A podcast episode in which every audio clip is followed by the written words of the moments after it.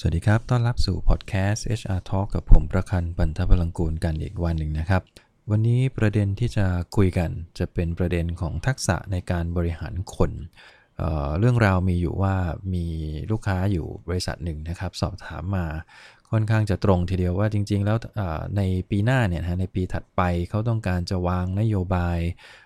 บางส่วน คือบริษัทเขาเนี่ยเป็นเป็นลักษณะของ IT base เพราะฉะนั้นลักษณะของการทำงานเนี่ยเราสามารถจะให้พนักงานทำงานจากที่บ้านได้นะครับ หรืออาจจะวางลักษณะของ hybrid working ก็คือใครใครจะเข้าออฟฟิศก็เข้า ใครไม่ใครจะเข้าออฟฟิศอยู่บ้านทำงานก็ได้ แต่ว่าขอให้มีการลงตารางเวลากันล่วงหน้าไว้สักเล็กน้อย พอภาพนี้มันเริ่มเห็นชัดมากขึ้นแล้วพนักงานเองก็เรียกได้ว่า happy มากนะครับ เด็กรุ่นใหม่ๆ Gen Z Gen Y โดยเฉพาะช่วงเวลา 2 ปีที่ผ่านมา มันทำให้เขาเห็นว่าเขาเองสามารถที่จะสร้างผลงานมี productivity ให้นายเห็น โดยที่เขาไม่จำเป็นที่ต้องเดินทางมาทำงานในออฟฟิศเลย แต่โอเคนายเองก็มีการประชุมพูดคุยกับทีมงาน แล้วก็พนักงงานของตัวเองนะครับ ว่าจริงๆ แล้วในลักษณะการทำงานที่ต่างคนต่างทำเนี่ย มันอาจจะไม่ได้เกิดผลดีกับการทำงานในลักษณะของบริษัท คือคำว่าบริษัทหรือ company เนี่ยชื่อภาษาอังกฤษชัดเจนอยู่แล้วนะครับ company ก็คือมันต้องมีการร่วมมือกันของคนมากกว่า 1 คนขึ้นไป ในการที่จะทำงานบางอย่างให้ไปสู่เป้าหมายที่เราวางเอาไว้ ดังนั้นเมื่อไหร่ที่เราเป็นบริษัทเราก็ต้องทำงานร่วมกันจะจะมีบางวันที่ต่างคนต่างทำงานอยู่บ้านบ้าง อันนั้นถือว่าเป็นสภาพการทำงานที่เรายอมรับกันได้ แต่ก็ต้องมีบางวันเหมือนกันที่ เมื่อเรียกตัวเข้ามาทำงานในบริษัทก็ต้องเข้ามาเช่นกันคำถามของผู้บริหารที่นี่นะครับกับทาง HR ก็ถามผมว่า แบบเนี้ยลักษณะการทำงานที่เขากำลังวางไว้แบบเนี้ยคนที่เป็นแมเนเจอร์ยังคงจำเป็นที่จะต้องมีทักษะในการบริหารจัดการคน เหมือนเดิมไหม หรือต้องรู้ลึกกว่าเดิมหรือว่าน้อยกว่าเดิม ท่านผู้ฟังคิดยังไงครับกับประเด็นนี้ ในมุมมองของผมเนี่ยทักษะในการบริหารจัดการคนนะครับ ในกรณีที่เราเป็นหัวหน้า ไม่ว่าจะเรียกชื่อตำแหน่งอะไรก็แล้วแต่ที่จะต้องดูแลทีมงาน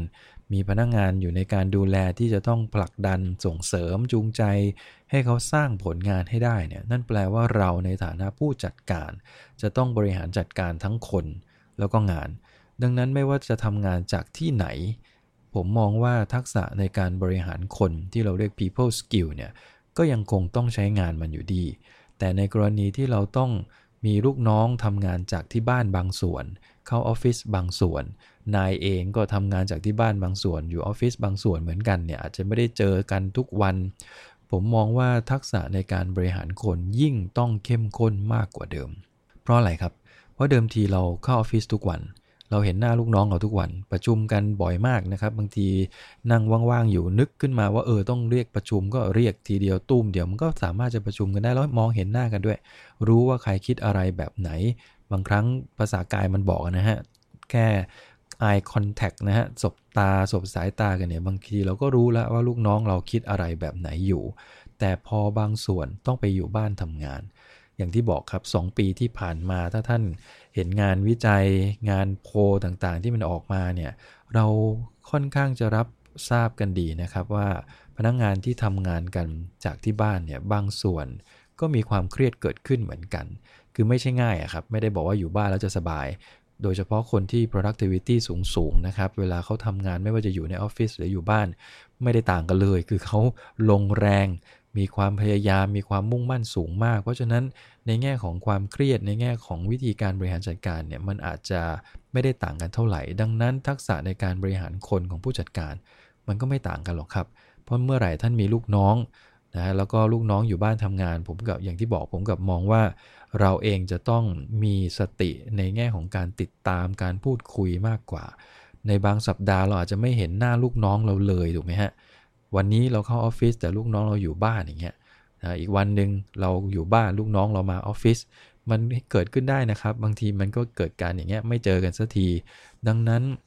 คนที่เป็นผู้จัดการ ก็เลยจำเป็นอย่างยิ่งที่จะต้องมีทักษะเรื่องพวกนี้ครับ การสร้างแรงจูงใจให้กับทีมงานนะฮะการสร้างบรรยากาศที่ดีเพื่อให้พนักงานรู้สึกว่าเขามีพลังในการทำงาน ก็ยังคงต้องมีอยู่ การทักษะในการสื่อสารที่ดี สื่อความที่ดี ตัวแมเนเจอร์เองก็ยังคงต้องมีอยู่ แล้วทักษะในการสื่อสารผมยิ่งว่า ผมมองว่ามันยิ่งเข้มข้นมากขึ้นกว่าเดิม เพราะบางครั้งเราไม่ได้สื่อโดยใช้เรียกว่า face to face นะครับ บางครั้งต้องใช้ตัวหนังสือพิมพ์สื่อกัน พูดคุยกันผ่านไลน์อย่างเงี้ยฮะ face to face ค่อนข้างน้อย หรืออาจจะมีการประชุม teleconference ก็จริง แต่มันก็ไม่ได้เปิดกล้อง บางทีบางคนก็เปิดกล้อง แต่ก็ไม่ได้อยู่หน้าจอ คือมันมีประเด็นเรื่องของการมองกันไม่ออกในแง่ของภาษากาย แต่ความเครียดบางอย่างความเข้าใจบางอย่างมันทำให้เกิดการสื่อสารที่อาจจะไม่ตรงกันได้ ดังนั้น ทักษะในการสื่อสารของ Line Manager ผมว่านี่แหละคือทักษะที่ยังคงทวีความสำคัญมากขึ้นเรื่อยๆนะครับตัวถัดไปก็คือเรื่องของทีมเวิร์กนะฮะการสร้างทีม team building ก็ยังคงเป็นหัวใจสำคัญของคนที่เป็น manager แม้ว่าลูกน้องเราจะทำงานคนละที่ อันนี้ยิ่งยิ่งหนักนะฮะ คือถ้าบางครั้งด้วยกายภาพถ้ามานั่งอยู่ร่วมกันทำงานด้วยกันในห้องเดียวกัน โต๊ะใกล้ ๆ กันบางทีบรรยากาศมันยังเอื้อ ให้เรารู้สึกว่านี่คือทีมเวิร์กทีมเดียวกัน แต่เมื่อไหร่ที่เรานั่งกระจายกันหมดเลย คืออยู่บ้านใครบ้านมันเนี่ย บางครั้งบรรยากาศของทีมมันมันหายไปเหมือนกัน bonding การเชื่อมโยงกัน relation บางอย่างมันมันหายไปในบางจังหวะ ดังนั้นคนที่เป็น manager ก็เลยต้องมีทักษะเรื่อง team building อยู่พอสมควรว่าจะแพ็กกันยังไง จะมีการนัดประชุมกันไหมจะออนไลน์หรือจะออฟไลน์แล้วแต่จะมีการเลี้ยงข้าวกันสังสรรค์กันบ้างเป็นครั้งเป็นคราวบ้างหรือไม่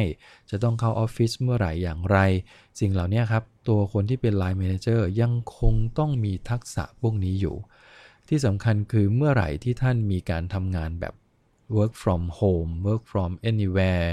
hybrid working Line Manager คือหัวใจเลยนะครับ ประสบการณ์ที่ผมมองมาเนี่ยนะฮะ Line Manager คือหัวใจในการที่จะสร้างทีม สร้างความแข็งแกร่ง สร้างเป้าหมายเดียวกัน ให้พนักงานทุกคนในทีมมองเห็นเป้าหมาย คือไม่งั้นแล้วต่างคนต่างอยู่บ้านเนี่ยทำงานของตัวเองโดยไม่ได้เหลือบไปมองเป้าหมายของทีม หรือเป้าหมายขององค์กรเนี่ยผมว่าแบบนี้อันตราย เพราะต่างคนต่างก็จะทำงานของตัวเอง แล้วก็มองว่างานตัวเองคือถูกที่สุด บางทีต่างคนต่างอยู่บ้านกันเป็นนานๆทำงานกันไป พอมาเจอหน้ากันนี่มองกันไม่ติดก็มีนะฮะ คือมันเกิดอาการแบบความสัมพันธ์มันห่างเหินเนี่ยเมื่อเทียบกับการที่เรานั่งทำงานด้วยกันเจอหน้ากันทุกวันกินข้าวด้วยกันทุกวันเนี่ยบางทีมันมันมองหน้ากันก็เข้าใจละแต่หลังจากที่ทำงานจากที่บ้านกันมา 2 ปี ล็อกดาวน์บ้าง เปิดบ้าง แต่ก็ยังไม่ได้เต็มร้อยเปอร์เซ็นต์เนี่ยนะฮะมันทำให้บางคนแทบจะไม่ได้เจอหน้าเพื่อร่วมงานเลยก็มี พอมาเจอกันก็ยังมีอาการเคอะเขินกันอยู่นะครับ เท่าที่ผมสังเกตนะครับ ดังนั้นคนที่เป็น Line Manager ก็จำเป็นอย่างยิ่งนะครับ ที่จะต้องมีทักษะในการบริหารคนอยู่ดีนั่นแหละฮะ จะบอกว่า work from anywhere แล้ว Line Manager ไม่ต้องรู้เรื่องคนเลย ตามงานอย่างเดียวผมว่าก็ไม่ใช่ เพราะยังไงองค์กรหรือ company เนี่ยคือแหล่งรวม ของคนทำงานที่จะช่วยกันพาองค์กรไปสู่เป้าหมายเดียวกัน ในการทำงานมันก็ต้องมีวัฒนธรรมองค์กร ที่หล่อหลอมคนกลุ่มหนึ่งให้มองภาพคล้ายๆกัน ให้มีค่านิยมในการทำงานแบบเดียวกัน เพราะฉะนั้นคนที่จะสื่อสารสิ่งเหล่านี้ได้นะฮะหนีไม่พ้น Line Manager นะครับ ดังนั้นถ้าท่านจะมีนโยบาย Hybrid Working ก็แนะนำว่าย้ำแล้วก็สนับสนุนเรื่องของทักษะในการบริหารคนหรือ people skill ให้มากขึ้นกว่าเดิม ไม่งั้นแล้ว Line Manager ท่านจะมีปัญหาในการบริหารคนตามมา ก็ฝากประเด็นวันนี้ไว้ประมาณนี้นะครับ พบกันใหม่ในครั้งหน้าครับผม ขอบคุณครับ สวัสดีครับ